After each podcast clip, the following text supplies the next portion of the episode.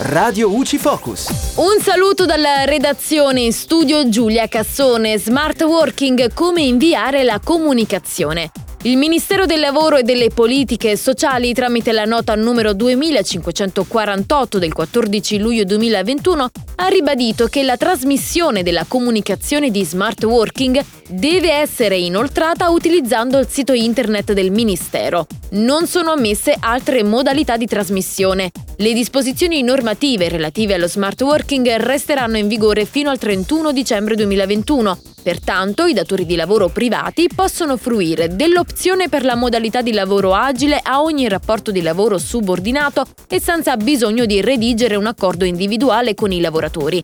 Dell'assolvimento in via telematica degli obblighi di informativa in materia di sicurezza sui luoghi di lavoro e del ricorso alla procedura semplificata.